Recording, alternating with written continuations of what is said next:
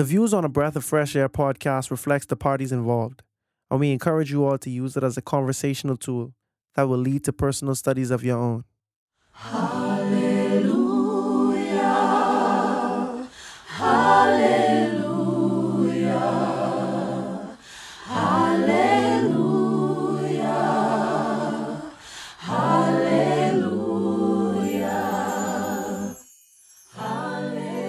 Welcome to a Breath of Fresh Air podcast.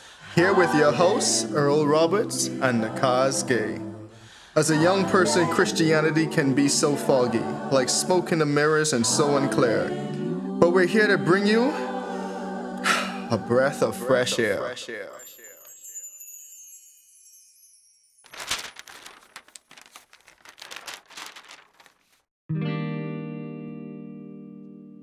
In the first year of King Cyrus, King Cyrus issued a decree concerning the house of the God of Jerusalem. Let the house be rebuilt, the place where the people offered sacrifices, and let the foundations of it be firmly laid, its height 60 cubits and its width 60 cubits, with three rows of heavy stones and one row of new timber. Let the expenses be paid from the king's treasury.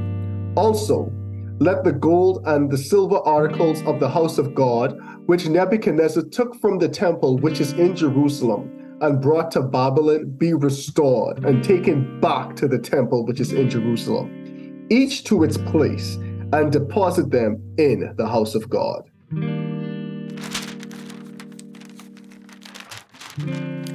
Thank you, my scribe.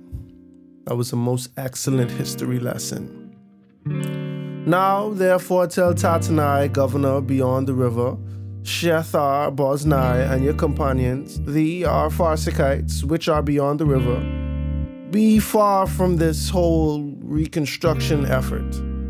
Leave the work of this house of God alone. Let the governor of the Jews and the elders of the Jews build this house of God in his place. Also, I'm making a new decree for you to do to the elders and all of the Jews as they build the house of their God. The full cost is to be paid to those people from the royal treasury out of the taxes of the provinces beyond the Euphrates River and without interruption. And whatever is needed bulls, rams, and lambs for burnt offerings to the God of the heaven, and wheat, salt, wine, and anointing oil, as the priest in Jerusalem order, it is to be given to them daily without fail, so that they may offer acceptable sacrifices to the God of heaven and pray for the lives of the king and his sons. And I issued a decree that any person who violates this decree, a timber shall be pulled out of his house, and he shall be impaled on it. And his house shall be turned into a refuse heap, a dunghill, on account of this. May the God who has caused his name to dwell there overthrow any king or people who attempts to change it, so as to destroy that house of God in Jerusalem. I, Darius, have issued this decree. It is to be carried out with diligence.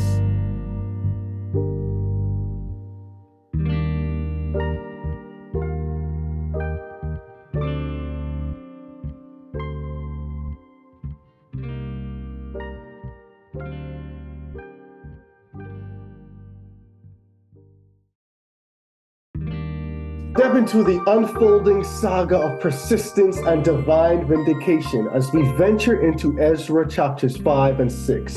In this episode, we witness the continued efforts to rebuild the temple amidst opposition, the prophetic voices that embolden the community, and the ultimate triumph of justice. In the face of adversity, this story unfolds, a testament to unwavering faith and power of divine intervention. As always, be blessed and enjoy. All right, welcome back to another episode of a Breath of Fresh Air podcast. Here with your hosts, Cos Gate. and Earl Roberts. Hopefully, everyone there is having a great week. Hopefully, everyone out there enjoyed their Thanksgiving last week. For those of you who celebrate Thanksgiving and had some uh, turkey and other food, but hopefully, it was a great time. Hopefully, everyone got time just to like relax and reflect on God's goodness and gratefulness and thankfulness and all that fun stuff that comes along with the holiday season. Um, how you doing, man? When all right, bro, I was sharing with you that unfortunately I had another injury. These people are going to time- start having a prayer request just for you. All right, my wife tell me 30 hit me hard. but even, even before 30, my body start breaking down. But this time I, I can't blame, I don't think I can blame my age, but who knows? But I, I dislocated my knee, bro. It was a quick thing, Mercy.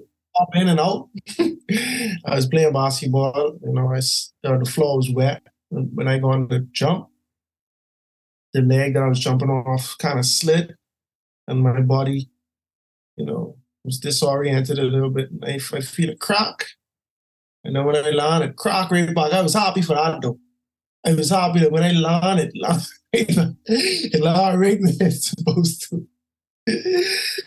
oh man. That'll But it's so funny thing. because the dudes, the, the like the, the, young, the young boys I was playing with, they um, they give me my stuff. I was really like confused because I'm like, bro, I I ain't never seen no wheelchair in this in this gym before. You know what I mean? Mhm. I'm like, bro, I don't know I can get to the to the hospital, like call uh, like call an ambulance or what, bro. Like that could be so dramatic, right? But wait, I I I hobble out out of the like the basketball area. Mhm. I I I close to tears. I and I wasn't really about to cry, but that it, it was it was really painful. This dude walk up to me. You you you done? You you, you done? You gonna you gonna finish play? I look at him like, bro, what? like, bro, don't stop freaking out. But by the time I make it out the door, he had already taken my spot on the court, and they had finished. They was finishing the game, bro. I was like, just like, fast, bro. So I was like, the show must go on. The show moments like must go on. it's moments like those where you realize the world continues to spin no matter how you feel Yeah. about it. But I, but I, because I, was so lost, bro. Like I really was like, like I didn't think it was the end of the world, but I was, I was afraid that I had, I had torn something in my knee. Yeah. You see what I'm saying? Like I was, I was scared of because I was like, should I even be trying to walk? You know what I Mhm. mean? Thank God this this have an elevator, but when I get out that elevator, boy, I couldn't move. But, but this dude he feels so bad for me. He, he gone and helped me get the crutches. He helped me to my car and everything. When I make it to the hospital, the X-ray come back negative. I didn't bring anything, Oh, but I that's I do got to follow up um, to get an MRI to to see like the muscle or the tendon damage or Mhm. whatever. By the grace of God, I feel good. My I can walk on my on my knee. It, it's it's still I still feel discomfort. It's still like pretty Mhm. swollen. They give me crutches and stuff like that. But by the grace of God, I'm good. You know what I mean? By the time people hear this, I would we would be almost wrapping up our half week of revival, my wife and I at Mhm. Emmanuel Temple. If you listen to, to this as soon as it drops at 8 p.m., you need to uh, stop what you're doing and go to the Emmanuel Temple. Yeah, we gonna put the link below. Like, no, seriously, we gonna put the link below in this episode for the for the revival series with the Cosmos going on because it's really good. I mean, in real time, just at like one, which is on Saturday, right? Mhm. Where his wife kicked it off, and it was really it's a really great message. I think that link is still up on YouTube too, so we'll probably link it below as well. But yeah, man, they're having a youth revival, which is great, which is great, and they're touching, what is it, touching hearts, and you know, just bringing the word to bringing the word to the young people. It's it's good, and it's like what we all should be doing and spreading the word of God and ministering and using our talents and our gifts. So that's a great blessing. Amen. I, I am a joke on Boston today, right? Because I was listening to a sermon on on Jonah. Because I was just trying to see perspective, right? Because that's one of the that's one of the people I spoke about. You know, I, I spoke about this in the past too, but I wanted to read like redo it from a different angle. and this dude was talking about how he was talking about oh, Mhm. what was he saying? Oh, he's talking about kind of like running away from God.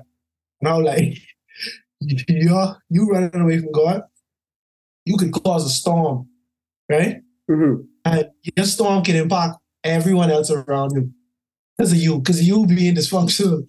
You know what I mean? and, and he turned around and said, Well, I know, I know that in this church, you know, pastors always say that joke, right? Mhm. But he said, he said, but maybe it is like, maybe, maybe it's one person in here that that that going through that. And I'm sorry for the other thousands of people who gotta listen for that one person. But I hope it, I hope that you learned the lesson from, from the story. and I just thought that was funny because you know we always pray and be like, Lord, if we only could touch one soul, you know what I mean? He touched One that one soul. soul. But the remainder of the church, of the congregation, we just we just bystanders, you know. We just spectators now because of that. But I thought that was kind of funny. I mean, It's, it's, it's true. You know what I'm saying? Like, hey, the message ain't really for you, but you could get something for it. But there's someone who really needs to hear what, what this message dropped today. Really Oh, yeah. needs to hear it. Hey, it's, it's, it's so crazy. Like, oh, some two people could go into the same church service and come out feeling completely different because one person yeah. got what they really needed, and the other person was like, oh, it was just all right. Like uh, I was in church uh, like a month ago, but when I left church, I had to call my mom, bro, because I really had to vent. I had to Mhm. vent, bro. Like hey, I was like, mommy, like I know what I gotta do, but some things just ain't working for me. I Mhm. sit in church and the pastor was eating, bro. The pastor was eating, dog. Like it was a girl in front of me. Everything he say, she was like, "What?" Like she's flabbergasted at everything he say. And I think I was low key hating because it really was irritating me because I was like, bro, like, like it's not like that's not profound. Like I, I was really sitting there like, hey dog, like what? You know what I mean? Like, I was like, bro, this, like he wasn't out of context. You know what I'm saying? Like he was preaching, but I just was like, bro, this is so rudimentary to me, you know? And and my mommy had to say, like, you know, some people on on formula, you know what I mean? Some people want meat. Exactly. You see what I'm saying? You can't, as a pastor, you can't touch every area. You know what I Mhm. mean? You can't you can't reach every demographic. You know, but I I I was just so I just didn't know how to feel, bro. I felt weird about that dog because I was just like, bro. Like I, I felt I it kind of made me feel like people, oh man. Sorry, y'all. I, I don't like to, you know, how I do this often where I don't finish my sentence, but I, let me tell you how it made me feel. It made me feel like people in church was there to be entertained. And Oh, I'll tell you why I say that. Let me tell, I'll tell you why I say that, bro. When I went to Oakwood University, um, I noticed something. And for context, Oakwood University, as most Adventist schools, I believe, they have really good singers. Like, like it's a very high pop concentration of good singers. You know what I'm saying? And then even on the lower levels, like people can hold a note. Like me, I wouldn't be considered a good singer, but I could definitely hold a note. You know what I'm saying? But we have very talented people that, that matriculate through Oakwood. And you would see that for like Chapel and AY. Somebody could sing, bro. And they could sing the song straight. And you know, people praise the Lord. But if they sing the song and they "Ooh," and, and do all of that vocal aerobics, you could see the reaction from the crowd, like ah, like and, and to me, it was I was that always made that kind of disconnected me from the prayers because I'm like, is the prayers contingent on how good the singer is or how good God is? You know what I'm saying? Mhm. Like if if we if this person's singing and we are involved in the worship service, are we only reacting based on how good they are performing? Is, or, and is it a performance? Is it not worship? You know? So as I sat in that church, it made me feel like, bro, people was listening for keywords. Like y'all might literally not know the text or the point he's trying to make, but as soon as he says God is good all the time, oh, everybody, Amen. everybody respond.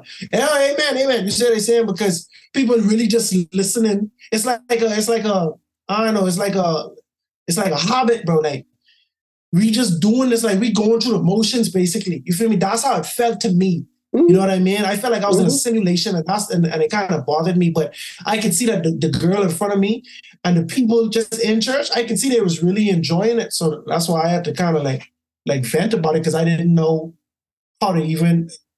I didn't. I don't know how to feel about how I felt. But that's You know that's a valid thing, right? Because like, I mean, I had a talk in college that kind of like hit on this point, but from like a different perspective. But a lot of people feel this way. It's not just you. A lot of people feel this way at different points in their life it, with the whole entire church experience. Like some people say it's fake. Some people say it's, you know, like it's not authentic. Some people say like it isn't as fulfilling. Some people say that worship ain't this good. I mean, like uh, it's crazy, right? A lot of people treat church like going to a restaurant and their tithes and offering is the tip that they pay for the service that they receive. A lot of people go to church saying, all right, the, the appetizer, how was the praise and worship? You know what I'm saying? How are the drinks? How how was the like, you know, special music? Uh, how was the speaker, the main course? How was my entree? Now, was this all good? Mhm. All right, cool. Just for like a dollar or five dollar tip. All right, perfect. Yeah, it was worth it today. But Mhm. and man, a couple months ago, a couple of our mutual friends, I ain't gonna call their names, but we was having the same conversation. I was like, what's the purpose of church? Right? Mm. It's a place for broken people to come to hopefully get healed. oh, what happened? Am I still here? You still here? I can hear you. All right, perfect. Yeah, my Oh, we might not be recording. Are we still recording? no, Oh, we're yeah, still recording. So Yeah. anyway, I hit the hit a button just on my computer and like things went haywire, but you know, we we're gonna leave this in the podcast. It just happens. But anyways, like what's the Mhm. purpose of coming to church, right? It's a it's a hospital for it's a hospital for sinners, right? And a lot of times I'm gonna hold this part right. I was talking to a pastor one time, and he was saying like one of the hardest things for him to do on a Sabbath morning is balance his sermon. Because in the audience, you're gonna have people who are just finding out God for the first time, so you don't want to lose them. There are people who were Christians for 50 years, so you don't want to bore them. So like, how do you Mhm. reach that middle ground in the middle, right? Uh, uh, it's a hard. It's a, I mean, I think it's a hard thing to do. You know what I'm saying? Like, especially when you've been doing this for a while, it's like, all right, cool, because like you're a guest speaker. Sometimes you don't know like the audience. You're like, I'm putting together my message. God's inspiring. God's going to give you. God's going to give you a message. But as the pastor, you're like, oh yeah, I just was working with this person this week who I know is going through this. They're probably going to want to hear this word. I know this family's over here dealing with a death. I know this family over here is dealing with like a, a, a another family member that's sick. These people over here dealing with like a divorce. You know, like you balancing all these things on your message that you have to deliver like on Sabbath morning, Sunday morning for like Sunday listeners. And so much different things to balance when you're trying to cultivate or curate an environment for your for your flock. And, and it's hard. It's hard. You know, it's not a burden I want to. It's not a burden that I want to that I want to go go through, right? But at, at a certain point in my speech in college, it was like a week of worship thing, right? But either way, my whole point was like sometimes we gotta look within, like we so we come to church so much times just wanting to say like what can we get out of this experience versus like how can Mhm. we add to the add to the atmosphere? Because quite honestly like our demeanor our as we say vibes that we give off or whatever right? But sometimes your presence your attitude ain't even conducive to worship. Because you already came into this house of god expecting to get something that you want to get and you almost sometimes close yourself off from the blessing that God intended for you to get. You know what I'm saying? It's like you you you went expecting one thing, and so you close off yourself from actually getting the blessing that, that God had there for you just because you was expecting something else. It's like someone was ready to give you a hundred dollars, but you was expecting to go there and get the 50, and when it was looking you was getting the 50, you get fed up and you wasn't even hearing them out no more. Whereas you're gonna Mm. get a double up the blessing, but it's like you close yourself up. I find myself guilty of this. So this is me like really talking to myself.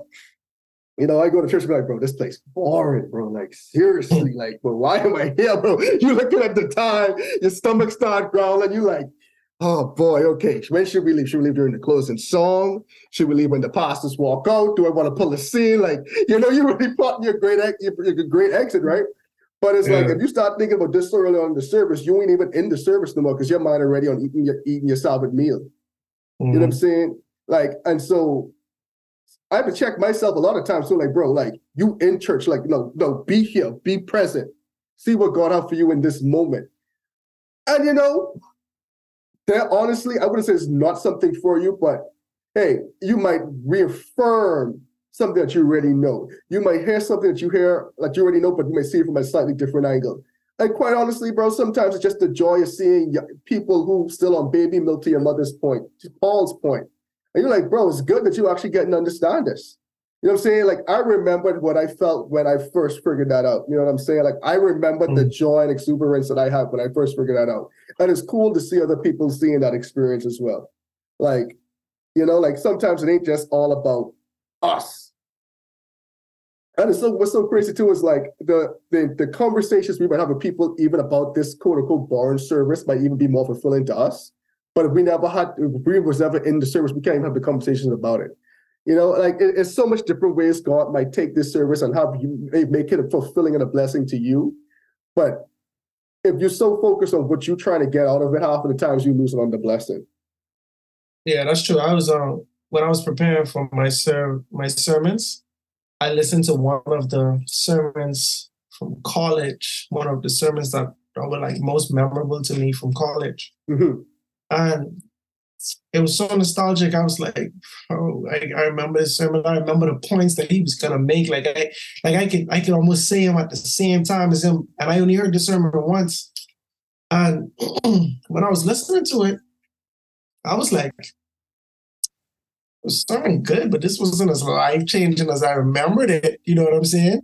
But it just goes to show where I Yeah, was at the time. time. Yep. The time. You know what I'm saying? Like, um, another thing, um, I was listening to a sermon by my boy Sam Pascal III. Um, he um he was talking about praise and worship Mhm. and I'm sorry, y'all. If I if I'm speaking real slow, that's because I'm on these these meds. I feel it taking a toll on me, dog. I ain't gonna lie. But the show But- must go on. My boy gotta concentrate real hard, boy. I'm telling you. Bro, But anyway, he was saying, I can't remember the text, bro. I really wish I could I could remember the text. Mhm. But he was saying how people come to church and they believe that they the audience. Mm. And I was like, I was like, okay, I feel you a little bit. And then he turned around and said, God is the audience. And I was like, OMG.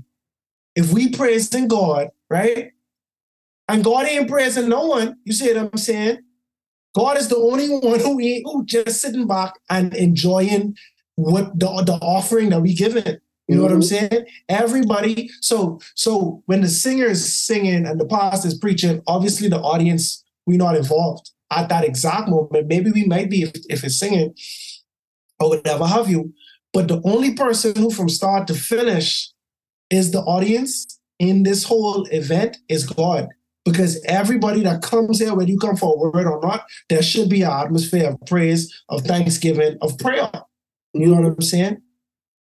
100%. But, you know, a lot of times, uh, just culturally, like church culture, like feels like going to a concert or or something like that, you know? Boy, You come there especially nowadays with these some of these bigger churches, they leave you looking like yeah. you're going into a concert when you go into church, man. Me and Dominic, I was talking like what's it, what two weeks ago, and we was like, man, like we was we was just talking about like Walla Walla, like how Vespers was. I was like, bro, Vespers was really dark, not like in a like in a physical like light sense. I'm like, if you walk into Vespers at night, it was like you can't tell who's here. the lights on stage, they playing The music lighting, or whatever. yeah. You're like, I was like, bro, we really was. It was like going to a concert. Yeah, it definitely is. That's that's how it is sometimes at Oakwood too. You see, like, you see all these mega churches now. You're like, bro, this this every Sunday is a concert venue. Oh yeah. Different story for a different time though, because some people can bring up some really good points biblically as mm-hmm. to you know how how to address this on both sides. You know what I'm saying? But yeah, mo- most definitely, bro. Like I I feel like I feel like ultimately we need to remember that you know we all have a calling on our lives. God is calling us to do. You see what I'm saying? Like listening, absorbing, learning, important but that's not where the journey ends. You know what I'm saying? Our, our role as Christians isn't just to go to church every week and to be a sponge. You know what I'm saying? Eventually, we gotta do. You know, In the words of my brother Jaden, that's the truth. that's the truth. All right, ladies and gentlemen, we are in the book of Ezra. Last week we saw how the Israelites Enemies of the Jews. Oh, Yeah, well, uh, you know, enemies of the Jews, same way. The, they, they, they, they, they were receiving some opposition from some foes of the land who were the Samaritans, essentially. Predominantly, there were other people too, was like the Samaritans were focusing on now. And then we went into discussion as to why the Samaritans were doing it. Like they asked to help rebuild the temple, they got shunned. And many different reasons about that. Like, you know, they were left there. They thought they were they were they claimed to be worshiping God, the, the one true God, but they were essentially had the pagan mixes because of the story of how the Babylonian king, well, that wasn't the Babylonian king, the Assyrian king sent down to like people there to help dwell after he like conquered it. Either way, we went into all that. And now we're in, and we also saw the letter from who was uh Xerxes? Artaxerxes. Yeah, Xerxes. King Artaxerxes, who essentially told Yes. him to stop building. Go for Yep. it. No, I was just about to say. So the enemies they kind of poison Artaxerxes' mind, Mhm. um, and they was just like, bro, these people, these Jews building this temple, they troublemakers. They ain't gonna pay. They can make you look bad as a king. Nah, we give you some homework. Go look through the records, see if we lying. So and, and it was it was it was really a, a good plan on their behalf because on paper, what y'all are saying can be seen as true if we just looking at it in a nutshell. You know what I'm Mhm. saying? Like without without the proper context. And so Xerxes was like, bro, based on y'all information, I don't see no faults, no faults in what y'all saying. And so um yeah, this this must be stopped. And so that that leads us to today's chapter. You know, So today's chapter, Ezra chapter 5. Ah, Then the prophet Haggai and Zechariah, the son of Iddo, prophets prophesied to the Jews who were in Judah and Jerusalem in the name of God of Israel, who was over them. So Zerubbabel, the son of Shealtiel, and Jesh- Jeshua, the son of Jozadak, rose up and began to build the house of God, which is in Jerusalem.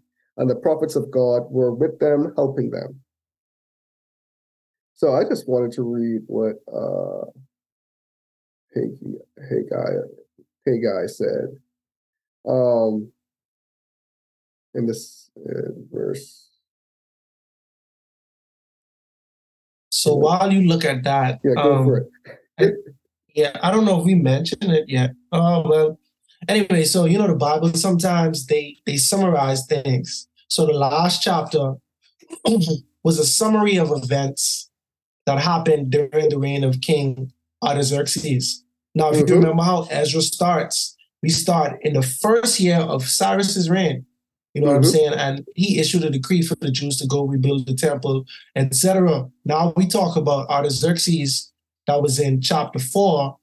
However, there was uh, two kings in between. There was a Darius and there was a Xerxes. You know what I'm saying? And so, um, chapter four was kind of a summary of things of things that happened. But now, moving forward, chapter five and and then chapter six and so on, they giving us they're giving us context as to what happened in between Cyrus and Artaxerxes. And so just, just have that in your mind as we go through this story for this chapter. Exactly. Okay, so I'm gonna just read part of chapter. I was trying to pick the best part, but I'm gonna just read like starting from Haggai 1 1. In the second year of King Darius, in the sixth month of the first day of the month, the word of the Lord came to Haggai, the prophet of Zerubbabel, came by Haggai the prophet to Zerubbabel, the son of Shealtiel, governor of Judah, and Joshua and, and Joshua the son of Je- Jehozadak the high priest, saying, Thus speaks the Lord of hosts, saying, The people says the time has not come. The time of the Lord's house should should be built, that the time of the Lord's house should be built. Then the word of the Lord came by by Haggai the prophet, saying, Is it time for you yourselves to dwell in your paneled houses, and the temple to lie in ru- ruins? Now therefore the Lord of the Lord of hosts says, Consider your ways. You have sown much and bring in little. You eat, but do not have enough. You drink, but you are not yet filled with drink. You clothe yourselves, but no one is warm. And he who earns wages earns wages to put in a bag with holes. And the Lord of hosts says, Consider your ways. Go up into the mountains and bring wood and build a temple that I may take pleasure in it and be glorified, says the Lord. So, I mean, like in context with this too. So now we see like to Kazi's point, we are making like last chapter, we kind of fast forward to see the end of Artaxerxes now we're filling in the middle. And so we know in Cyrus, from King Cyrus, they entered and they were supposed to start building. We see they laid the foundations and everything. When we come into Haggai, we kind of see the book starts and, and, and, and it's the context that's being laid. Like, first of all, we first thing we see, like, oh, Cyrus is no longer the king. We're in a different king now. We're in Darius. I mean, some time has elapsed, right? We see uh, Zerubbabel is, is governor of Judah, which you, didn't really get that context explicitly in Ezra. But we see Zerubbabel is like the governor of Judah right now. It's like he's like, you know, kind of ruling the providence and, and being in charge of things. But we also see like the prophet is saying, hey guys, you're pros- you're being prosperous in this land now. You guys have you've rebuilt your homes. You're you're in your paneled houses. You have food. You have drink. You, you're working, but you're neglected what you one of the main things you're supposed to do. You're you're neglecting actually rebuilding the temple. And you're saying, oh, it's not time yet. Oh, yeah, we'll get to it. And hey guys, like, what are you guys waiting on? Like, what hmm. are you guys waiting on? Like God wants this temple to be rebuilt now. He wants to come here and take pleasure and dwell with you guys, that he can be glorified. Like Hmm. you guys told the Samaritans, you're not going to help us. Oh, this is Earl paraphrase now. You guys told Samaritans, we're not going to help you because you guys ain't even worshiping our God the right way. We, we don't want you guys to come and sully our religion and sully our temple to our God. But you guys ain't even building the temple. So like you guys tell them though, but you ain't even doing what you're supposed to be doing. like, what's the problem? Like, have you guys lost encouragement? And we see in Zechariah, like, because Zachariah kind of like goes, like, just kind of talks short throughout, but he's like, hey guys, like, you need to like be doing what you need to be doing. You're back in the line. Like, there are things you need to be doing. And like, don't lose hope and don't lose heart. And then on top of that, we know even from last chapter that the enemies they uh, of the Jews they made it their point to Mhm. frustrate their efforts. I think that's the way uh, the King James do it. So it was a snare to them a little bit, you know, but they probably just didn't have the ambition, you know, to to work that hard. Some some of the elders they was, you know, it was a bittersweet moment for them for them when they even saw the foundation laid, you know. Yeah. So, um, bing, bing, bing, help them. So, verse three. At the same time, how you say this? Like, I feel like Tatanai? it's Tatanai, right? Or Tatanai. Yeah. One of them. Like, like, I don't know. I was just saying it when I was reading. I was like, bro, I don't even know if it's saying it right. Like, you know, just saying it in your head. You're like, because you could get away with you could get away with reading in your head because you don't really have Mhm. to pronounce the word for real. Like, it's like your brain just says something to keep going. Mhm. For real. Okay. At the same time, Tatsune, the governor of the region beyond the river, and Shethar, Bonzai, and, and their companions came to them and spoke to them. Who has commanded you to build this temple and finish this wall? And again, so we see from Haggai, uh, Zerubbabel is the governor of this province of, of Judea, essentially Jerusalem. And now we see a governor from a different region beyond the river. And this could be beyond the Jordan River, because you know the Jordan River is right there. You know, like there's a different governor coming to approach them and saying, Who gave you guys permission to build this temple and this wall? Then accordingly, we told them the names of the men who were constructing this building. But the eye of their God was upon the elders of the Jews, so that we could not make them cease till a report could go to Darius. Then a written answer was returned concerning this matter. This is a copy of the letter that Tattenai sent. The governor of the region beyond the river, and Shethar Boz, Boznai, and his companions, the Persians who were in the regions beyond the river, to Darius the king. They sent a letter to him in which was written thus. it's like you gotta like the little stuff like that in the Bible. to Darius, you know, the- hold, go for it. on, but then at the same time, right? It's Mhm. like they are this little this little piece, but when they read the when you read the letter, Mhm. the letter really just gonna reiterate what they actually said, and and you know, you see what I'm saying. So it's like we go through the actual the actual dialogue, and then in letter form, he's like, yeah. So when I talked to them, they said this. You know what I mean? So we going over it twice. It reminds me of early in in the part um, when we Mhm. spoke about Eliezer.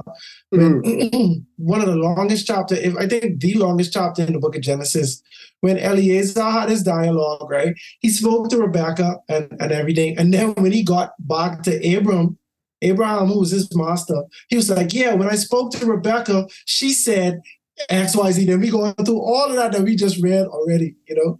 I It just was think it's like- funny. It was like, oh boy, they really gotta, they really gotta go through really this. detailed. Yeah, they really detailed it right now. So Oh. Okay, so this was the okay, yeah. To Darius the king, all peace. Let it be known to the king that we went into the province of Judea, to the temple of the great God, which is being built with heavy stones and timber, is being laid in the walls. This and this work goes on diligently and prosperous in their hands. Then we asked those elders and spoke thus to them, who commanded you to build this temple and to finish these walls.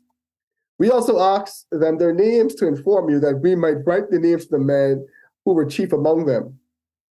And thus they returned and answered, saying, We are servants of the God of heaven and earth, and we are rebuilding the temple that was built many years ago, in which the great king of Israel built and completed. But because of our fathers provoked the God of heaven to wrath, he gave them into the hand of Nebuchadnezzar, king of Babylon, the Chaldean, who destroyed this temple and carried away the people to Babylon. However, in the first year of Cyrus, king of the first year of Cyrus, king of Babylon, King Cyrus issued a decree to, to build the house of God. I just find it funny they say king of Babylon. Yeah, I think that might be the, the translation though. I wonder if that's what it's saying. Yeah, double check. I mean, it's funny because it's like it wasn't mm. wrong. He conquered Babylon. You know what I'm saying? Like Right, he conquered So like- everything. Yeah, like if we look at Nebuchadnezzar title, but he was like king of the universe, and I'm like, bro, like he was, he was even king of the earth, bro. you know, it says that in the King James as well. So it's King of Babylon. Yeah, it's, it's just funny. Like it's like, yeah, you're not wrong. You did conquer Babylon, but you were more so like a Persian. Well, I guess a, a Median king or Persian king at that point. He was a Persian king, but he was also king of Babylon. Like if- in the- in- in the- yeah, because since Babylon is the topic right now, because we just go on to Nebuchadnezzar, so we just mm-hmm. saying I, I I could just stick to, to the topic. We're talking about Babylon, so I'm sticking to that. Yeah, it was just like, yeah, okay, yeah, we we ain't gonna get too technical with this right now. Like, Right. Okay. King Cyrus issued a decree to build this house of God. Also, the gold and silver articles of the house of God, which Nebuchadnezzar had taken from the temple that it was in Jerusalem and carried into the temple of Babylon. Those King Cyrus took from the temple of Babylon, and they were given to one named Sheshbazzar, who had who he had made governor. And he said to him, Take these articles, go, carry them to the temple site that is in Jerusalem, and let the house of God be rebuilt on its former site. Then the same Sheshbazzar came and laid the foundation of the house of God, which is in Jerusalem. But from that time even till now, it has been under construction and has not been finished. So I assume Sheshbazzar and Zerubbabel are the same person. Yeah, because earlier they say that they say it's Zerubbabel. And, you know, I, I try to figure out how, how big of a limb I just stepped on and said that, you know? right. Let's let's see what Google got to say. Yeah. All right, so I keep on reading. Now, therefore, it seems to be good. Now, therefore, it seems to be good to the king, let a search be made in the king's treasure house, which is there in Babylon, whether it is so that a decree was issued by King Cyrus to build the house of God at Jerusalem, and let the king send us his pleasure concerning this matter. Yeah, Sheshbazzar is the same as Zerubbabel. That's good. That's good. Okay. Whew. Oh my. Everyone had different names back in these times, bro. But I mean, think about What the Sheshbazzar sound more like, though, right? It doesn't it sound more like a Babylonian name? They kind of do. And Zerubbabel, I mean, Zerubbabel sounds more like the Hebrewish name. I granted, I could be completely wrong. Don't chew my head off. But I- it's just funny, like how pre pre Paul we was looking, we were just talking about like how almost everyone at this time had like uh, a Babylonian name and like a Hebrew name, especially if you were like from, especially if you was one of those who was in captivity, who got taken to Babylon eh, during during the time of Nebuchadnezzar. Like you had a Babylonian and a and a Hebrew and a Hebrew name. We know Shadrach, Meshach, and Abednego. We know Daniel. We know like a famous queen that we're gonna talk about later. Like everyone just had multiple names. It's true. All right. So in chapter 6, verse 1, then King Darius issued a decree, and a search was made in the archives where the treasures were stored in Babylon and at Achmetha, in a palace that is in the province of Media. A, scr- a scroll was found, and in it was written, a record was written thus. This is a decree from Cyrus. In the first year, king of Cyrus, Cyrus issued a decree concerning the house of God at Jerusalem. Let the house be rebuilt, let the place where they offered sacrifices, and let the foundations of it be firmly laid, and its height sixty cubits, and its width sixty cubits, with three with three rows of heavy stones, and in one row of new timber. Let the expenses be paid from the king's treasury. Also, let the gold and silver articles of the house of God, which Nebuchadnezzar took from the temple, which is in Jerusalem, and brought to and brought to Babylon, be restored and taken back to the temple which is in Jerusalem. Each to his place, and deposit them in the house of the God. Now, therefore, Tattenai, governor of the region beyond the river, and Sheth and Shethar Bonzai, and your companions, the Persians, who are beyond the river, keep yourselves far from there. Eh? Uh, That was the ancient Persian way of saying, mind your business. yeah, yeah. I'm from around there, bro. like, mind your business. Like, hey, why you even, bro, like, why you even there? This isn't even your Yeah. region. That happened to me the other day, bro. I was going into um into work. I had to feel bad, right? I was nauseous, stuff like that. Um, I had my ID in my pocket. It was it's supposed to be on your person hanging. Mhm. I gone through, but I don't I don't go in office often. But I had already been in multiple times that week. You see what I'm saying? Yeah. I nod my head at the security guard and go for my business, but it was this lady who was at another desk who I don't know what she is or who she, who she is or what she's do. And um, I go straight to the bathroom. I come out, and the security is waiting on me outside the bathroom. Say, "Do you work here?" And I say, "Yeah." And I showed her my badge. And now the lady, she she trying to friend up now. Oh, sorry, I did, you need to put it on. Why, why don't you clip it on? I say, I say my, my badge break, like um the, the clip part break. And she go to the security guard and say, Do, do y'all have any more clips? The security say no. And so now ain't no way out of her embarrassment right now for for for sticking her nose where Where don't don't belong. belong. for real.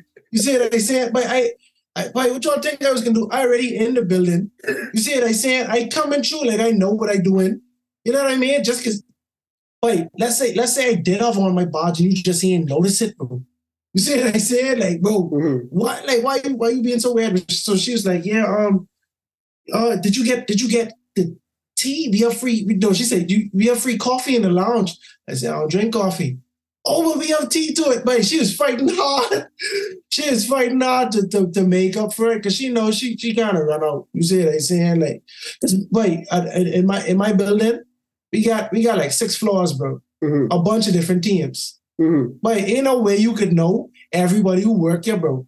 You see what I'm saying? Like, and then at the same time, Advent Health is a big organization. You see what I'm saying? I Like, can could have been a easily new transfer, something. you, you see what I'm saying? I could easily be on the hospital side, you don't know me, or whatever. You know what I mean? I could but I could literally still be in the corporate campus, but in a different building, in a different six, eight floor building. You see what I'm saying? Type why? Like, but you ain't gonna know everyone though. Like, and I don't even know who she is, bro. I, like, but, but anyway, like, I ain't, I ain't questioning you. Why you questioning me? We're And So, and and and my point is, bro. Like, anyway, I get it now. So now we see this starting eye fella, right? Uh, he do his due diligence, right? He he pressed these people, asked them what they about. You see what they saying? But now when they come back, when King Darius see, oh no, these people legit and they have reason to come here. Because remember last chapter we read that they never stop working. You say Mhm. it's like God was on them and they just keep working. So now Darius saying, bro, I I I see your zeal or whatever. But come from around these people, bro. Don't don't go around sniffing your nose. You you do your due diligence. I confirm that they supposed to be here. Now leave them alone. You see what I'm saying? Don't be putting your nose up in their business no more. Like, wait, I like, you know what's funny too? Because you could tell Da- or Darius was like, all right, since you won't be brown nosy, here's what I could do. mhm, Moreover, like, all right, we Mhm. got this established. right. You need, No, you need to be right here. But moreover, Okay, now that Verse 8. Verse yeah. 8. Moreover, I a decree as to what you shall do for the elders of the Jews Yeah, of the yeah. house of God. Give you some homework. Let the cost be paid at the king's expense from the taxes on the region from beyond the river.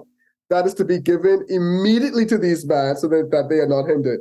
And whatever they need, young bulls, rams, and lambs for the burnt offering of the God of heaven, wheat, salt, wine, and oil, oil, according to the request from the priests who are in Jerusalem, let it be given to them day by day without fail, that they may offer sacrifice of the sweet aroma to God of heaven and pray for the life of the king and his sons. Also, I issue a decree that whoever alters this edict, let a timber be pulled from his house and erected, and let him be hanged on it. And let, the, and let his house be made a refuse heap because of this. And may God, may the God who causes his name to dwell there destroy any king or people who put their hand to alter it, or to destroy this house of God which is in Jerusalem. I, Darius, issue a decree. Let it be done diligently. I think in this in this book, if I remember correctly, they can they can frequently say if if you all go against this thing, let your house become a refuse heap, which is a dunghill. Yeah. In King in the King James, they call it a dunghill. But I think it's kind of wild that they say, bro, get get like get like a piece of wood from the foundation of your house and we can hang you on that. It's like, bro. Yeah, but, and that, but ancient society never used to play, bro. no, Ancient society never used to play. It just it's just so interesting how we we live in such a world like and even outside of the world where it's like it's such it's such a different regard for human life you know what i mean Mm-hmm. but then like it wasn't you know I tell you, it was just a different, different upbringing. It was just a different world, man. Like, it's so crazy because we literally can't fathom what it was to live in these times, bro. Like, I it- it's crazy. Like, we literally just can't fathom it. but i hear ellen white saying say i hear. But anyway i was listening to the audio so i guess i could say i hear but she didn't say it. Anyway semantic but in one of her writings she was talking about david. This is in patriarchs and prophets right? She was alleging that david was one of the, the people who was wasn't really that much affected by all of the war that he had went through and you can deduce that from scripture Mhm. but I find that very fascinating. I, I can't say that I I'm 100 percent sold on that. You know, because he didn't act like a like a crazy dude. You know, you know all these things sit on your mind. You know, it's like you can see people like war veterans, especially during like um like Vietnam, like people who was in the World War and stuff like that. They come, they didn't come back the same. Like like they they the things they see. Right? You see what I'm saying? Like it, it changed them for real. But she was saying how David wasn't really that how much impacted, so he still like was tender and loving and, and things like that. But I just like, bro, I know, but if, if you kill your tens of thousands, but I just don't know, bro. Like, how could you compartmentalize for it? Like, how this ain't sitting on your head, on your mind, you know? But that's all speculation. It's all speculation. One thing I want to say about Ellen, though, to the people who just give a flock, Mhm. I, I want y'all to reconsider that because like anyone can come and say, boy, the pastor say on Sabbath, but the pastor's preaching and he say XYZ, right? And we ain't taking it as law, but it's perspective, it's context. You see what I'm saying? Mhm. I look at Ellen the same way. I look at Ellen the same way I look at if I was to listen to Pastor Snell at, at Oakwood preach, his perspective, his take, his research on the matter. You know what I'm saying? Now, obviously, there's still a human at the end of the day, but the Holy Spirit could be leading them. Or, you know, this could be a uh, based on your human mind, and, and that's flawed. You know what I'm saying? Take it or leave it, you know, but, you know, but don't, I can't write you off just because, or you say it, you know what I mean? Like, I know. And at the same time, too, it's like, to backing up your point, she never really said to take up what she says gospel. It's it's Fox. it's The last, like, the she was point she was right. pointing you back to the Bible, like the Bible's the ultimate thing. And so, like, Mm-hmm. like with everything, like the Bible say, test everything, and, and, and you can't be biased, unbiased about it. Like the Bible say, test everything that was written against the Bible, against God's holy word. So if someone says something that doesn't line up with the Bible, then you know you disregard it. But like that's how Mhm. That's even how parts of the Apocrypha were or wa- was essentially kicked out. We can talk about that at a later day of time. But like that's that's why. That's why the Catholics have a completely different Bible than most than all Protestants. I'm saying the Mhm. Bible we read is different because they have extra books, and it, it's a, that's a that's that's a that's a uh, can of worms I just opened that I'm just gonna like tightly seal back, and we're gonna talk about that later. You, you got something? Sorry, I mean, I I, do, I I can open it back up, bro. I, got the can I open, want, bro. yeah, I got I the want to seal it opener, yet, bro. bro. But I was, I realized I found out that the Book of Daniel in the Catholic Bible have like two additional stories in that book, bro. Was Esther's like- logo. Um, yeah, they, they, they, have more books. The Maccabees. Yeah, Uh, I, I, I, was familiar. They, they had other books, you know. But, yeah, but there's actually like like other books that we have in our current like there there are chapters that have been Mhm.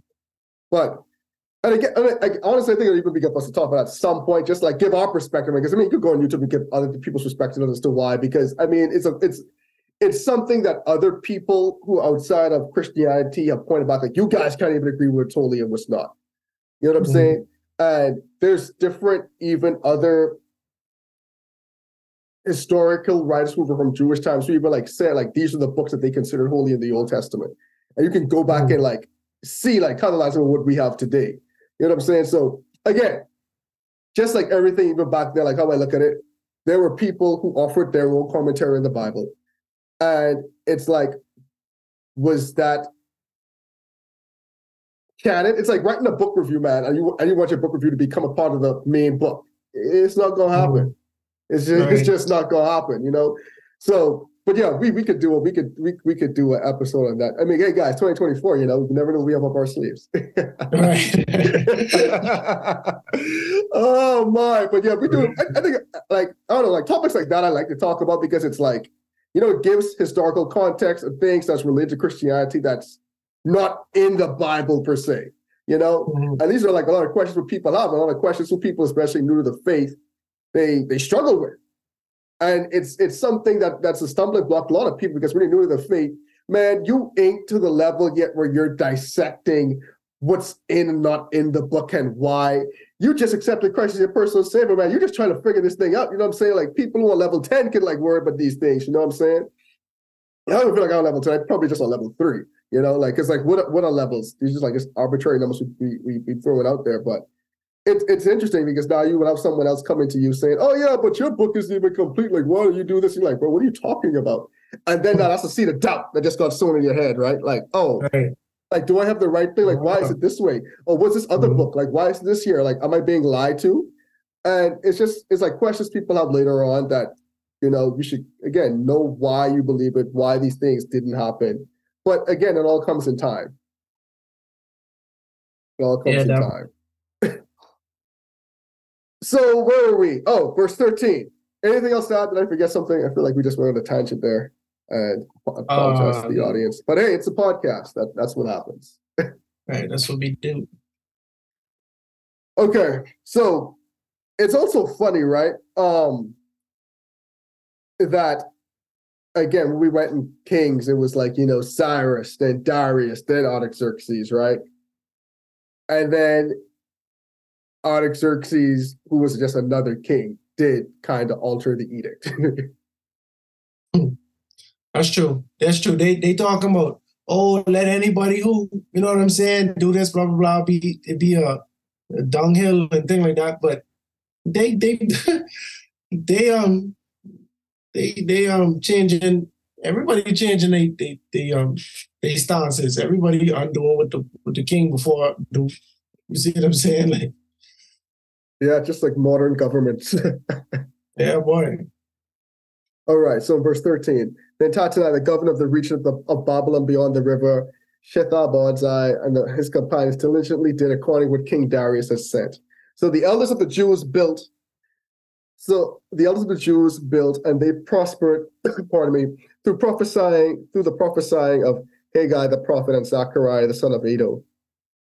And they built and finished it, according to the commandment of the God of Israel, and according to the command of Cyrus, Darius, and Xerxes, king of Persia. Now the temple was finished in the third day and month of Adar, which is in the sixth year of the reign of King Darius. Then the children of Israel, the priests and the Levites, and the rest of the descendants in captivity celebrated the dedication of the house of God with joy. And they offered sacrifices at the dedication of this house of God 100 bulls, 200 rams, 400 lambs, and as a sin offering for all the 12, a sin offering for all Israel, 12 male goats, according to the number of the tribes of Israel. They assigned the priests to their divisions and, and the Levites to their divisions over the service of God in Jerusalem, as it is written in the book of Moses. And it's still interesting. I still find this like interesting and symbolic that even though Judah was just like two tribes, still offered 12 goats for every for all the other tribes too. Yeah, that's that's actually that's amazing. Because y'all ain't even getting along with the descendants now, right? Real talk. Uh, I guess we got three, like four more verses. Let me just knock it out. And the descendants of the captivity kept the Passover on the 14th day of the first month. And the priests and the Levites had purified themselves. All of them were ritually clean, and they slaughtered the Passover lambs for all the descendants of the captivity, for their brethren, the priests, and for themselves. They did then the children of Israel who had returned from captivity ate together with all who had separated themselves from the filth of the nations of the land in order to seek the Lord God of Israel. And they kept the feast of unleavened bread seven days with joy. And the Lord made them joyful and turned the heart of the king of Assyria toward them to strengthen their hands in the work of the house of the God and the house of Israel. Amen. Excuse me. So yeah, we So, see. you- go for it. Go for it. No, go for No, it. go on. Right, No, I'm saying as you mentioned, as yeah, as you mentioned off part, um, last episode, we see where Artaxerxes stopped the um the building, you know, the, the building efforts. But right now, King um King maybe it's King Darius, right? yeah, King Darius, um, for those who missed it, King Darius preceded Artaxerxes. So right now, this th- this this was the building efforts that happened before the enemies of the Jews in verse in, in chapter four um, stop um, kind of discontinued it. You know what I'm saying? So the Jews was building their temple for three king. Oh, let's see. Cyrus, Darius, Xerxes, Artaxerxes. They was they was already through their fourth king. I didn't do the math of the timeline of how many years um or between all those four kings. But this was four kings and they hadn't been done yet. You know what I'm saying? And this and uh, the enemies of the Jews finally got through to a king. You know what I'm saying to, to get them to stop. yeah, and it's so interesting too, right? Like they essentially did the same playbook just with a different king, right? And it's interesting that. oh boy, that, that Darius went to Cyrus, went back to Cyrus Records and like found it, and like part of me is almost even wondering like did someone destroy both of these edicts? So by the Mhm. time it came to Artaxerxes, like they were just gone, so he couldn't find them when he did his search. So he only could find like the negative parts, because it's like again like all of this is like ancient history to us, right? But for them, it's it's it's like a more recent history. They're like, okay, we did this last time, but he found the edict. All right, and yo, we had to pay all this. So guys, we all let's just again conspire against the new king. You know what I'm saying? Like let's like Mhm. destroy some of these records. So when he goes to do the search, and let's make sure he finds what we want him to find, all the history of them rebelling. Like it's, it's like it's just interesting, like what like sorry, pardon me, like how the same playbook was ran, but it for like it had two different results based on what was Yeah. found, based on what was found when the search was done. And it's like we know what should have been found when the search was done. Like Artaxerxes should have found the decree from Cyrus and the decree from Darius, but he didn't Right, come with any this- of those. Right. I think I think that's because of how they um that's because of how they worded. They didn't they didn't send they didn't send um Artaxerxes to look through the Persian records. They sent him to look through like the ancient Jewish records. So look at everything that happened before the Persian Empire. Look at how when the Assyrians was trying to capture them, how they was fighting back, and then how they go on and, and, and try join alliance with Egypt. You see, Mhm. look at how disloyal they've been over the years. Look at how the the, the, the, the Northern Kingdom been, and take all that into consideration. You know what I mean? Exactly. Because if he had um if if they had looked at the Persian record, which I'm sure he did, but I don't know. If he had looked at the Persian record, then he should have seen how Cyrus was fully con- Cyrus and Darius was fully content to support their efforts, and, and it wasn't no problems. So, yeah. uh, it's just funny how things work out in history and in, and in the Bible for that matter. All right. Um. I- So, like, this is like the end of like the first. mm, I don't know what to call it. Arc story in Ezra. Like, in next chapter, we're going to actually get into the namesake of the book, Ezra. And it's just interesting, right? Because when we see we, we we see like a periods of high, low, and then like another high with the with, with this group, right? Like we saw them enter, then we saw the foundations were laid, and we saw the mixed reactions. And you go back two episodes and we kind of discussed that, but the mixed reactions from the people, some were happy, some were sad, some again, you know, I suspect were overwhelmed with all the feelings of guilt about uh, and just reminiscing of the times they spent in, in in captivity, but now they're back and like this see the temple that was here is now was destroyed and now we're back and we're, we're at the point where actually to rebuild something that was so glorious then we see they they they they they, they were excited they started to build and they they come up against some opposition like the samaritans were saying like let's help you they're like no we want to keep our temple purified keep it pure and then somewhere along the line it just lost steam uh, but now they got to the point where you know through through the prophecy of two prophets that god sends sends his timely prophets they were able to like refine and rekindle that hope. You know, they they were able to actually set up what they wanted to do. It, it took some years, but they but they finished the mission, and they actually got their temple rebuilt. And obviously, the people are the the continents of the, all Israel are lifted, like the people are joyful again. They're happy. They're it's it's like the good old times. They're keeping their Sukkot. they're, they're keeping their festivals, they're keeping their holidays, they're they're they're offering sacrifices, they're atoning for their sins. The people are back in communion with their God. I think I, I think that's powerful.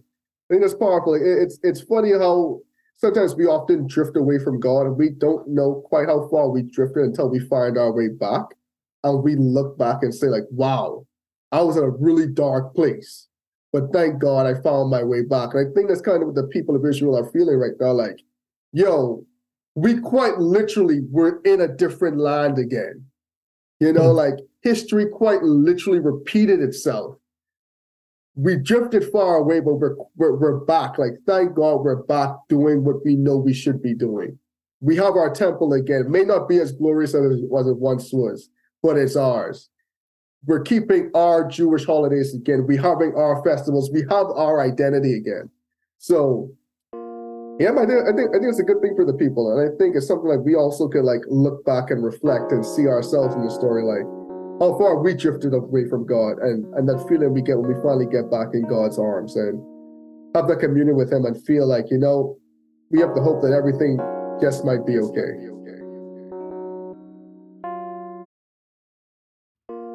In the days of King Darius the Great, before Artaxerxes halted the rebuilding efforts of Jerusalem, was a governor, Tattenai, that inquired about these efforts. After it was revealed to them their mission, he confirmed with Darius, who later affirmed him of their plans and also instructed him to assist with their provisions. Now, fast forwarding back to the days of Artaxerxes, we learn of a new leader of the Israelites, a descendant of Aaron that was trained in the laws of Moses. But we'll talk more about Ezra on the next episode of A Breath of Fresh Air. Tonight's episode included voice acting by your hosts, Earl Roberts and Nakaz Gay.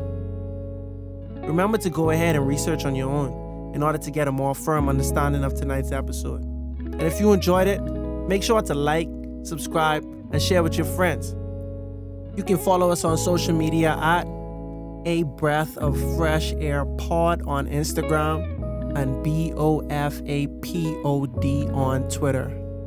Thanks, everyone, and going to see you next week.